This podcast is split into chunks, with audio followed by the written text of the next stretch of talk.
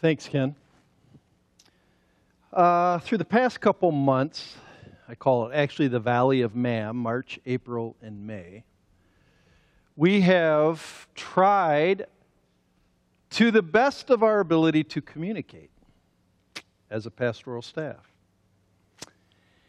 And I am not sure there is one message that has gotten across clear to our church. And I'm going to try my best to make it clear. On behalf of Pastor Trevor, Pastor Derek, Pastor Jared, Pastor Ken, and myself, we want you to know we love this church. We love it. Do you know that? Ah!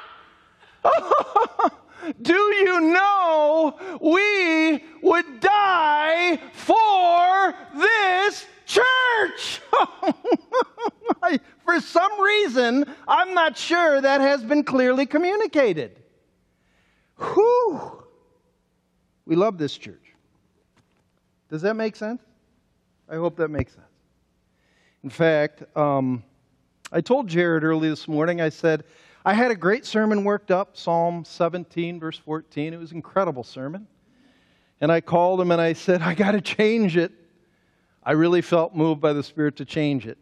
And I'm not saying that just to say that. So this is going to be more off the cuff. I got it all written down, but it's going to be off the cuff. And I've been thinking through the very first time we started these videos to where we are now, a lot of stuff, stuff happened in this valley of Mam. I'm telling you. I remember the very first sermon was on Hosea. We're still in Hosea. I remember one of my first illustrations was about the COVID 19 and not really thinking it was a big deal. And then I saw this video the other day that perfectly explained what happened.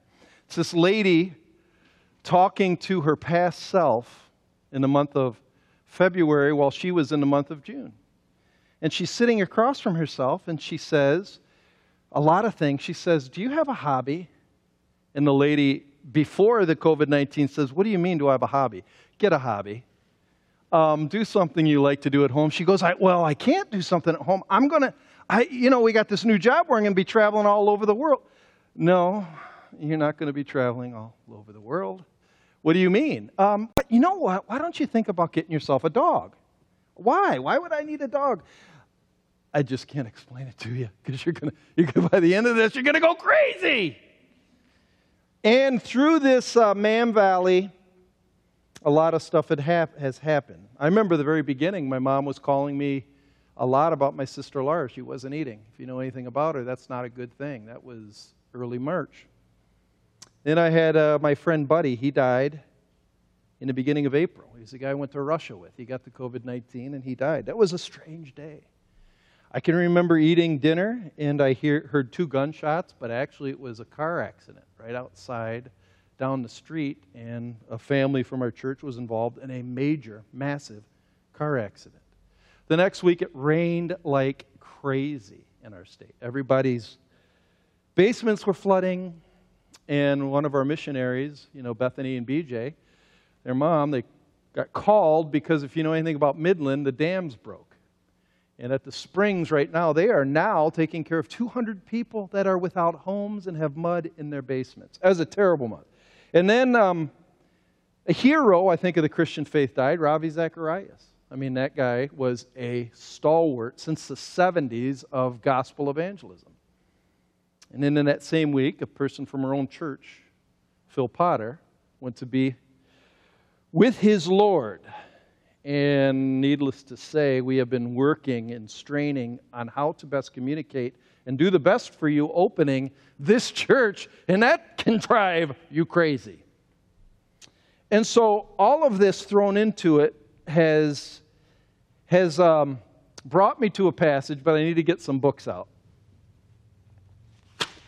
If you can, if you can open up to Romans 14, we're going to look at verses 7 through 12. And the title of this is Owned, Ruled, and Judged. Owned, ruled, and judged. And you'll understand why I titled it like that.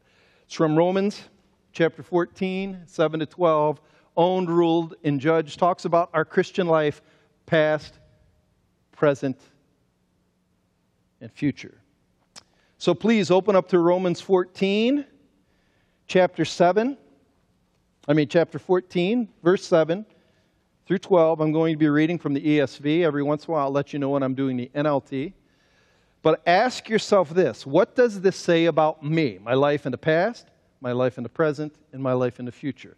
Because I'm telling you, if you get this, it will change your life. And John Rasmus, will you please turn off your phones? Oh, that's Sherry Brown. She's okay. She's been up in the spring. Let's start, verse 7. For none of us lives to himself, and none of us dies to himself. For if we live, we live to the Lord. And if we die, we die to the Lord. So then, whether we live or whether we die, we are the Lord's. For this end, Christ died, and he lived again that he might be both Lord of the dead and of the living. Why do you pass judgment on your brother? Or you? Why do you despise your brother?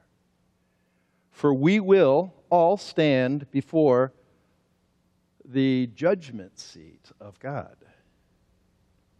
For it is written, As I live, says the Lord, every knee shall bow to me, and every tongue shall confess to God. So then, so then, as a result of everything we just read, so then, each of us will give an account of himself to God. So, the way I'm going to break this up, when I say owned, we're going to ask the question from verse 7 and 8 who owns us?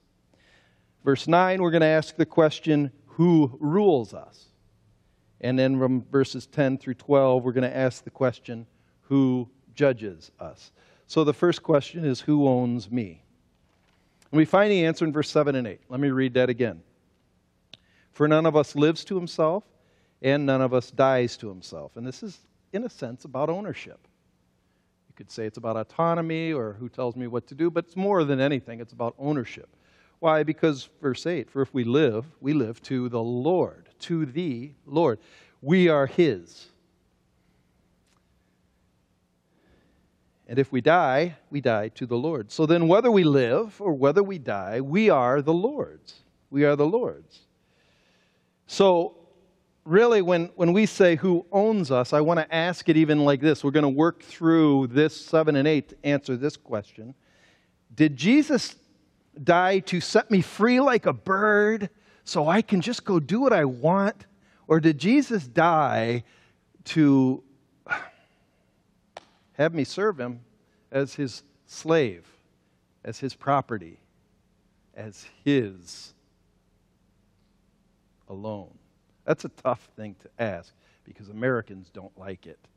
Truthfully, we don't. We are set free. Freedom is like a bird. I can do whatever I want. Nobody tells me what to do.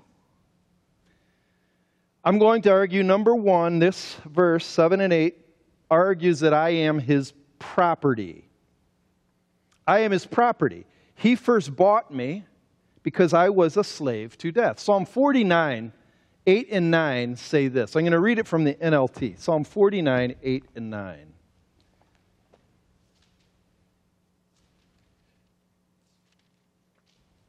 I, lo- I love the NLT, by the way, Jared. Man. Psalm 49, 8 and 9. Redemption does not come so easily. That means being bought back out of my slavery of sin. It doesn't come so easily, for no one can ever pay enough to live forever and never see the grave. You can talk about this is this is used in some sense of just physical death. Nobody's going to stop physical death, but in the New Testament, in 1 Peter chapter 1, the, the writer Peter takes this passage and talks about Jesus, however, bought us and redeemed us and purchased us out of death with his precious blood. So when he was on the cross, it was a payment for your soul. He was buying you, he's redeem, redeeming you like a pawn shop. If I go and I take my dad's watch to get my, some money at the pawn shop, but I don't have enough money to buy it back. Well, my mom gives me some money so I can go redeem it, buy it back. When I sin, and because I was born in sin, I have been a slave to sin and death and eternal damnation. And Psalm says, I can't pay it back. That's the whole point of the cross. You've probably heard this a lot. Please don't ever get over it. So when Jesus spilled innocent blood, some people like the word shed. Either way, man spilled it. He allowed it, so he shed it. He volunteered it up. It was his payment to buy me so I could be his. I'm his. I'm his. And can it be that I should gain an interest in the Savior's blood? Died he for me, who caused his pain, for me, through him whom death pursued, amazing love. How can it be that you, my God, would die for me? That's, that's the heart cry of a true Christian. So I am his property because he bought me. And secondly, not only did he buy me to, to release me from death, he bought me to use me, to be a use for him. And what is that use? To be a witness for him. I like what Philippians says. Philippians says in chapter 3, Paul says, I take hold of Jesus for the reason he took hold of me. So Jesus took hold of me for a purpose.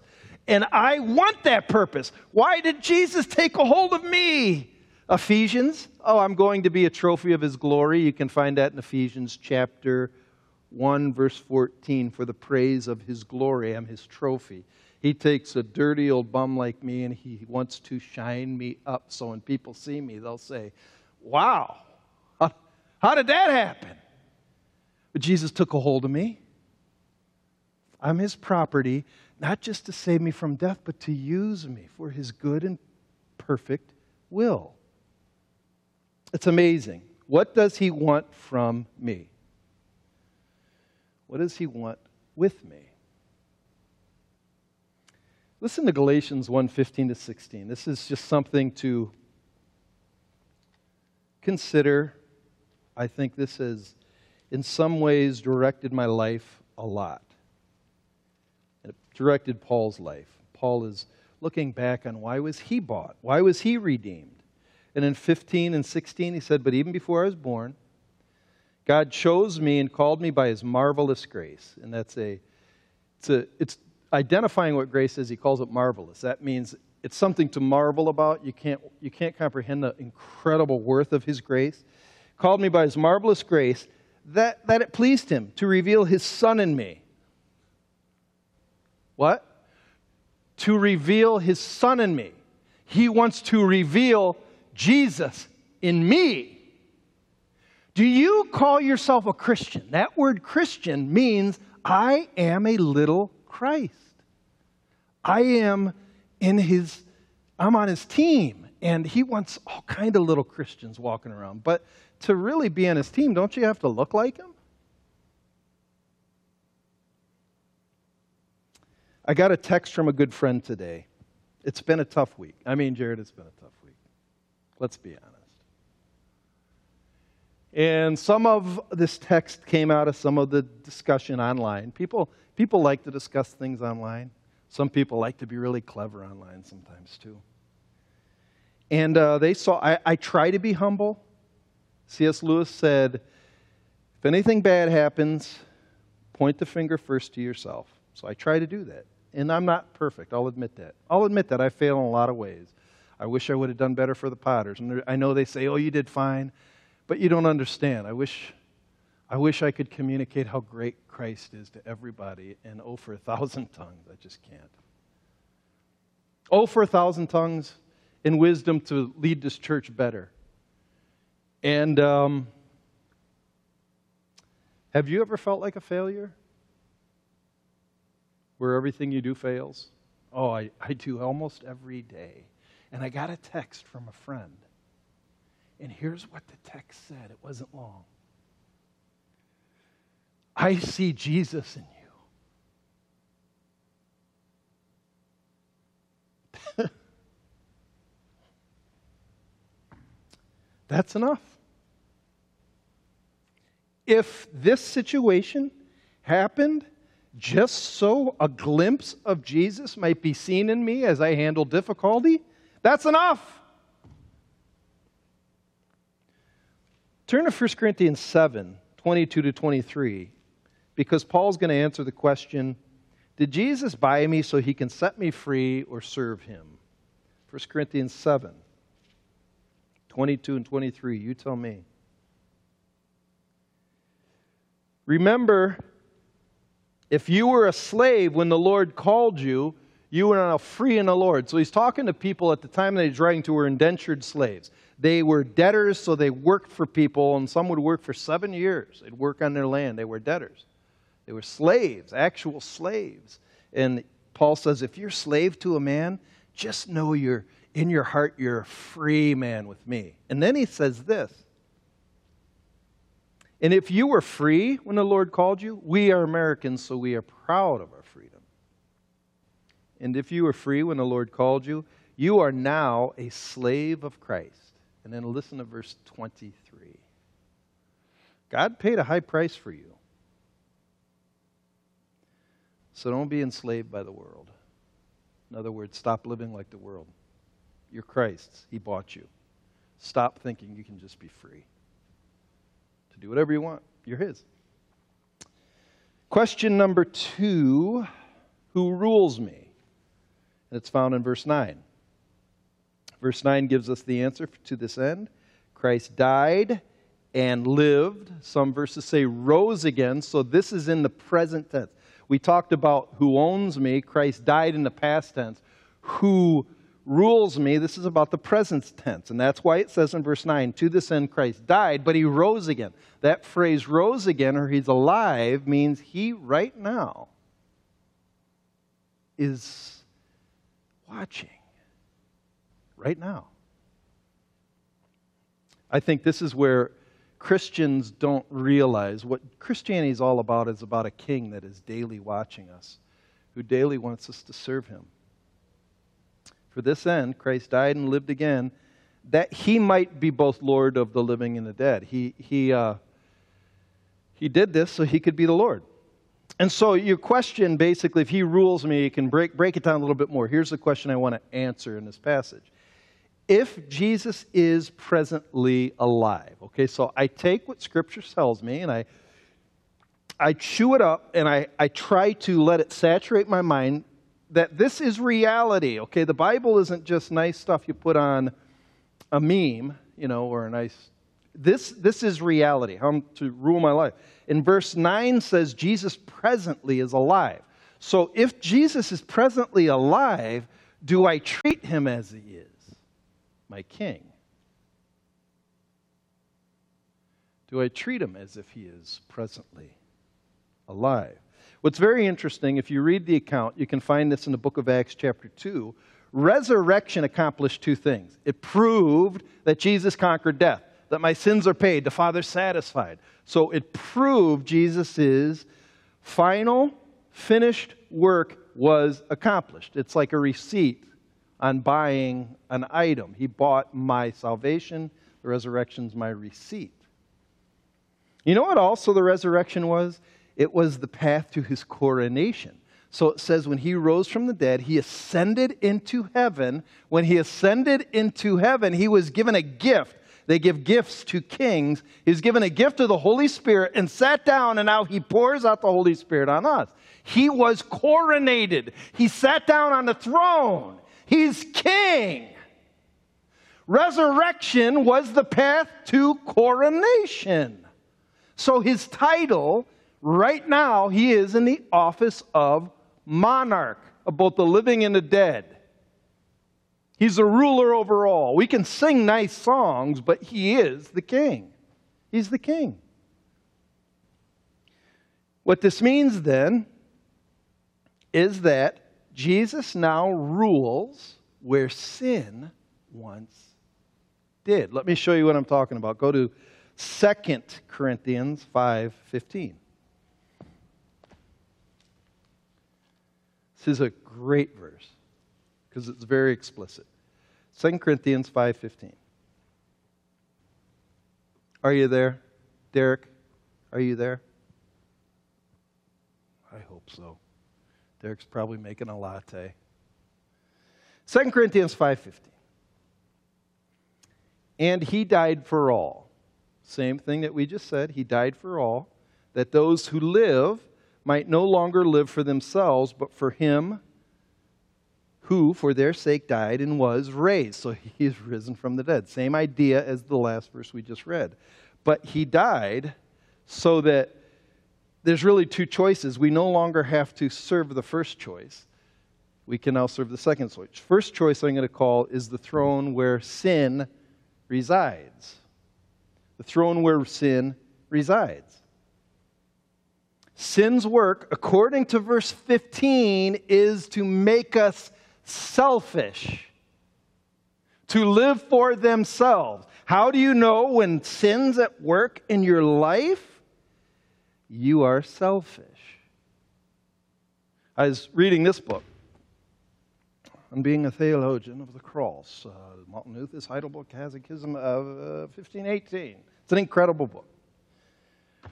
In this book, I learned something that was, um, they asked the question, where does sin sit in my life? And normally we think the way you can tell you're a sinner is you do bad things, like you smoke weed or you, you know, you go listen to rock and roll music. And, and what this book really taught me is the greatest indication of sin manifesting itself in my life is I say this I can do it on my own, and it's my right. What? I'm not kidding you. When sin has a grip on me, when it sits on my throne, goodness to me is when I can have what I want when I want it. I can have pleasure when I want it. I can have power when I want it. I can possessions when I want it. I can have control over all things when I want it. I am selfish. It's the greatest sign of sin.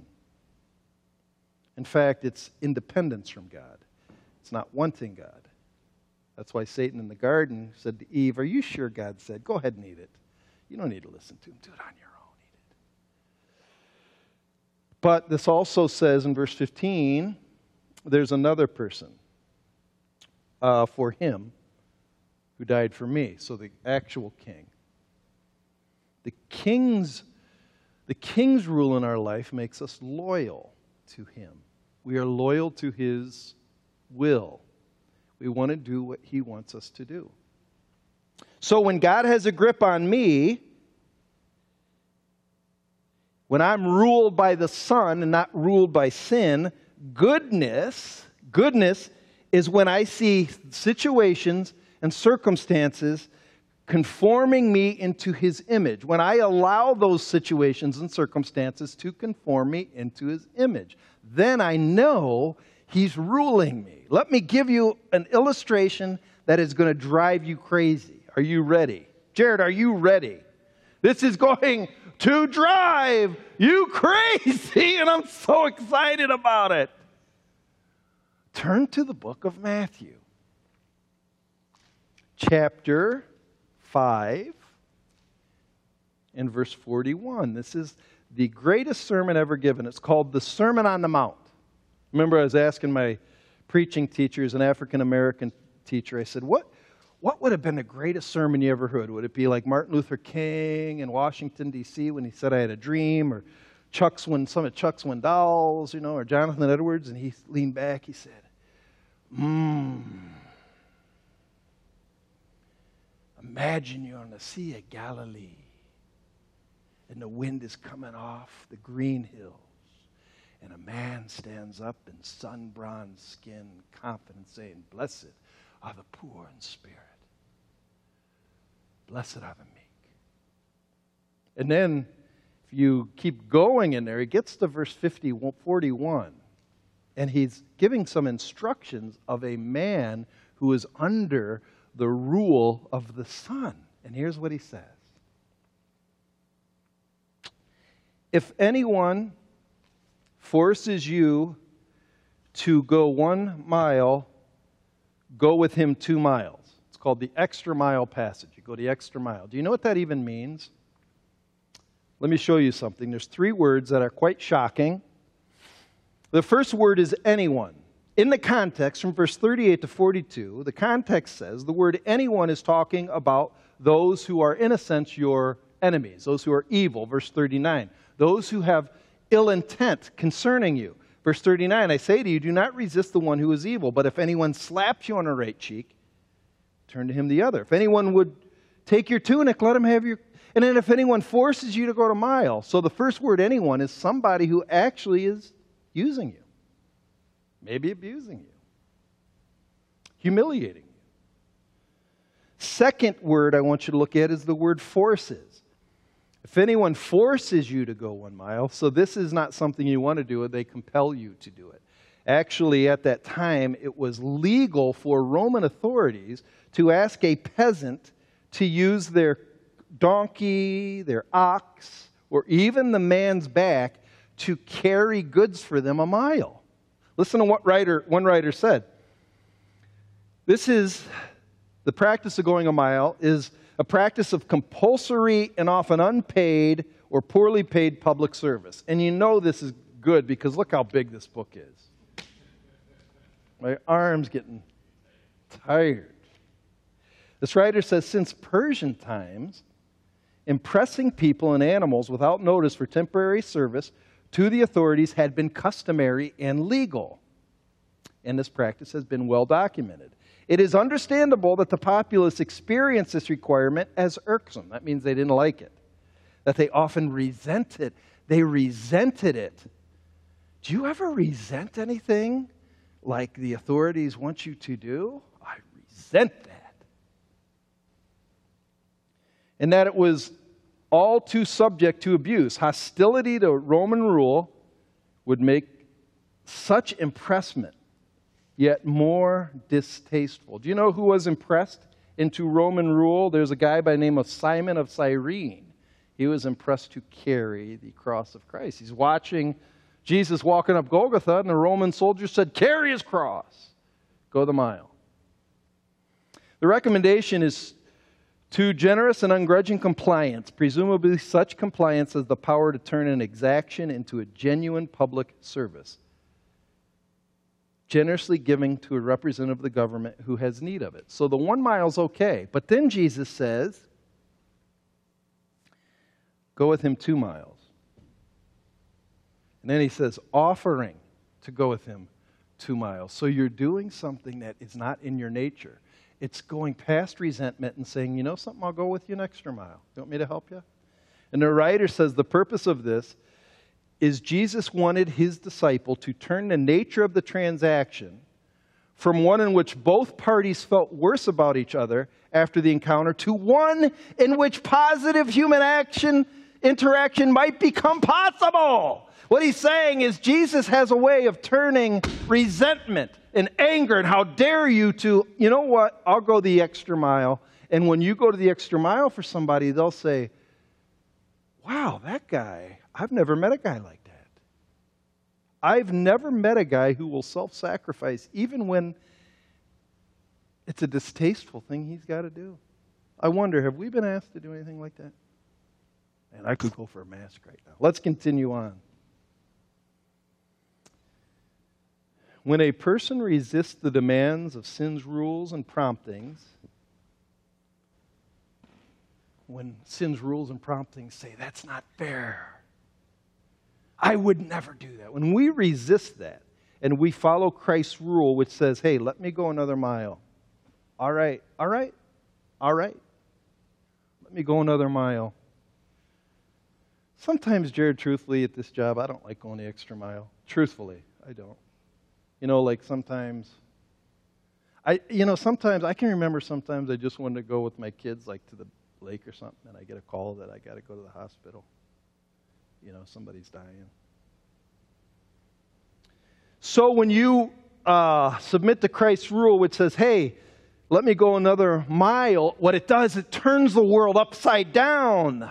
Because remember, sin's goal is I get what I want. What's the throne's goal? Conformity into the image of Christ, where somebody might text you on the phone and say, I, I saw Jesus in you today.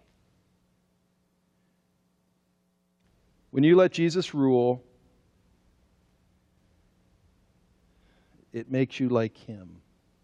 So we go back to the do you treat Jesus as your king? Third question.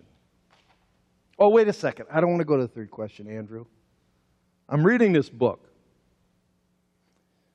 it's a non Christian book. Won't tell you the book. I'm reading this book from a non Christian who gets it. Like this guy has no reason to get it, but he gets it. I want you, and he's got this title in the book that says, None of us are special. And he says this When you assume that you are the exception, that you are different, and you say, I'm different and I'm special, he says, You know what you call that?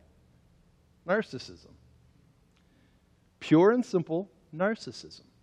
You feel your problems deserve to be treated differently than everyone else's, that your problems have some unique math to them that doesn't obey the laws that other people must obey. My recommendation, he says, don't be special, don't be unique. Redefine your expectations in mundane and broad ways. Choose to measure yourself not as some horrible victim or some dismal failure. Instead, measure yourself by more mundane identities, not as a rising star, undiscovered genius. Measure yourself as a student, a partner, a friend. And I would go one more step. Measure yourself as a servant of the Lord God Almighty. And if you think you have it bad, praise the Lord you didn't live during the Civil War. Let's go to point three. Point three. Who judges me? We find it in verse 10 through 12, back in Romans 14, verse 10 through 12. Why do you pass judgment on your brother?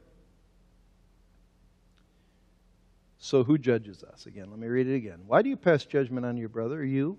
Why do you despise your brother? For we will all stand before the judgment seat of God. For it is written, As I live, says the Lord, every knee shall bow to me, and every tongue shall confess to God. And that, that's not just like normally we, we use that verse 11 to the non Christian. He's talking to Christians where we're going to bow.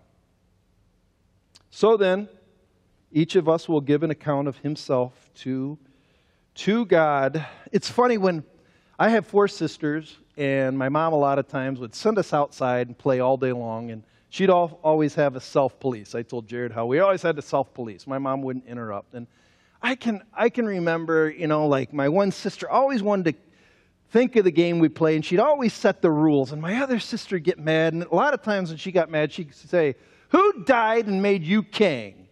I mean, I, just, I can. Who died and made you the judge? You know that kind of thing. My question: Who died and made you king?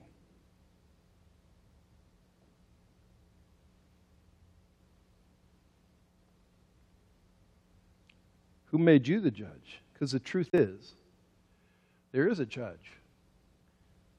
And he is listening to every word you say. So, be very careful what you say if you are trying to take his role. Be very careful. About eight years ago, there's a book that came out called Love Wins, written by Rob Bell. This was a very controversial book. It pre- presented the idea that all people will make it into heaven. That's kind of the idea about love wins. Since love wins, everybody wins, everybody gets in. Of course, unless they don't want to go. You know, I mean, God won't force you to go if you don't want to, but everybody gets in. Love wins. It's really nice, you know. A biblical scholar, after reading this book, said something very interesting. He imagined a day when this author had to go before the throne and meet God. And he imagined God asking him, uh, Who gave you the right to change my words? Um, by whose authority were you writing that book and twisting some of the things that I have delineated very clearly and you kind of move them out of the way with conjecture, nuance, and wonder? Who gave you the right to change my words? Wow. Paul is using the same tone. By whose authority are you judging your brother? Who gave you the right to condemn? To condemn anybody? Like condemn, where you're standing above them saying, You're just wrong. Who gave you that right? I want to read for me from the NLT. This is the book of Ecclesiastes, chapter 5, verse 1. As you enter the house of God, keep your ears open and your mouth shut. After all, God is in heaven and you are on earth. So let your words be few. This is scary. Why is it imperative to keep your mouth shut when it comes to judgment? I have three reasons, and I, I don't think you'll be able to see them on this picture, which is fine. Three reasons are the dread of the judge, the awe inspiring courtroom we are going to be entering, and the augustness of the audience. So, the judge. Do you know what the judge is going to look like? Who's going to judge you? Because according to Romans, each of us are going to have to give account to him. Here's what he's going to look like Revelations chapter 1, 10 to 17. Uh, it was the Lord's day, and I was worshiping in the Spirit. Suddenly, I heard behind me a loud voice like a trumpet blast, super loud. It said, Write in a book everything you see and send it to the seven churches in the cities of Ephesus, Smyrna, Pergamum, Thyatira, Sardis, Philadelphia, and Laodicea. When I turned to see who was speaking to me,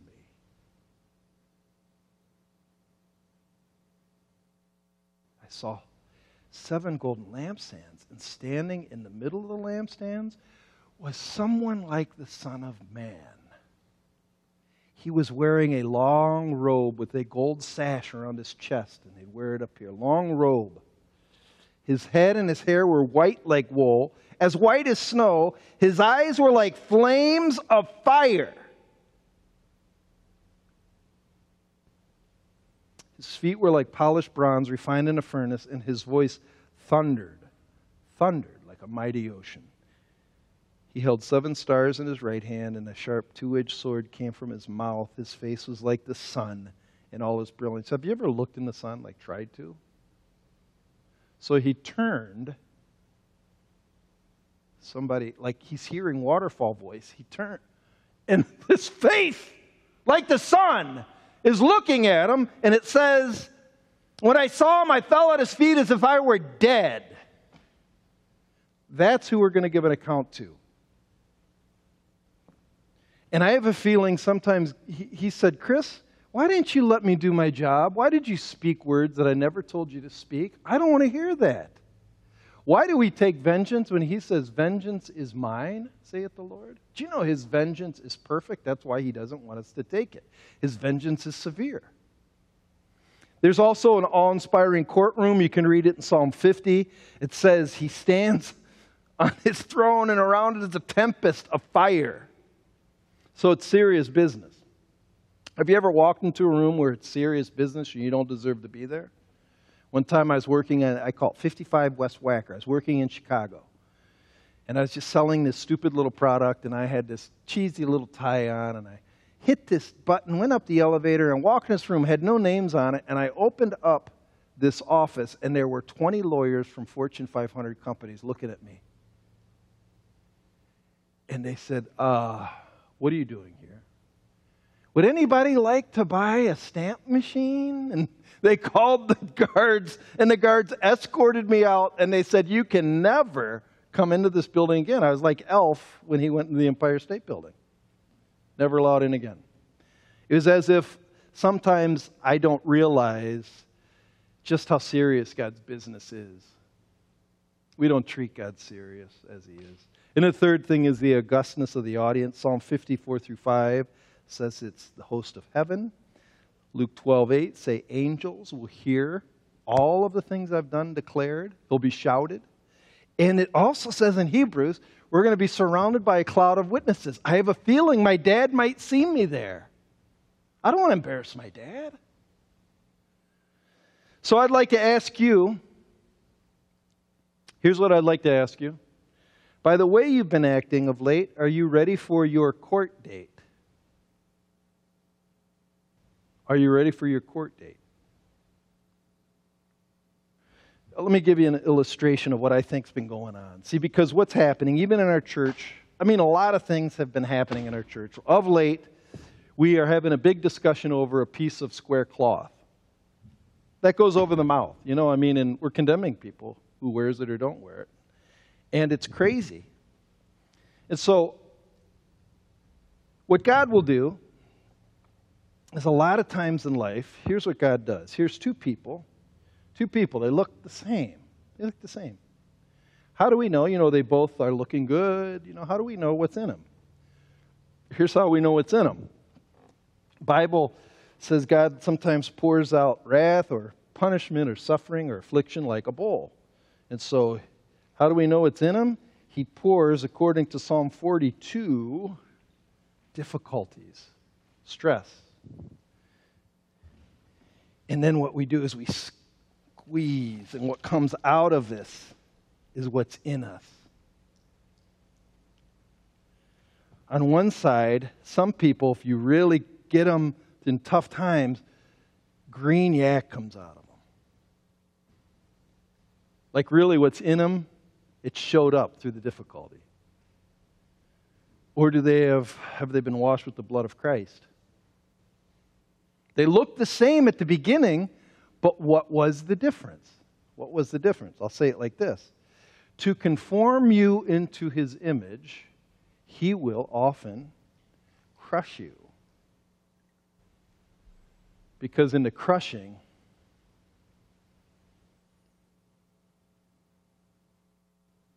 is the revealing. What's in you?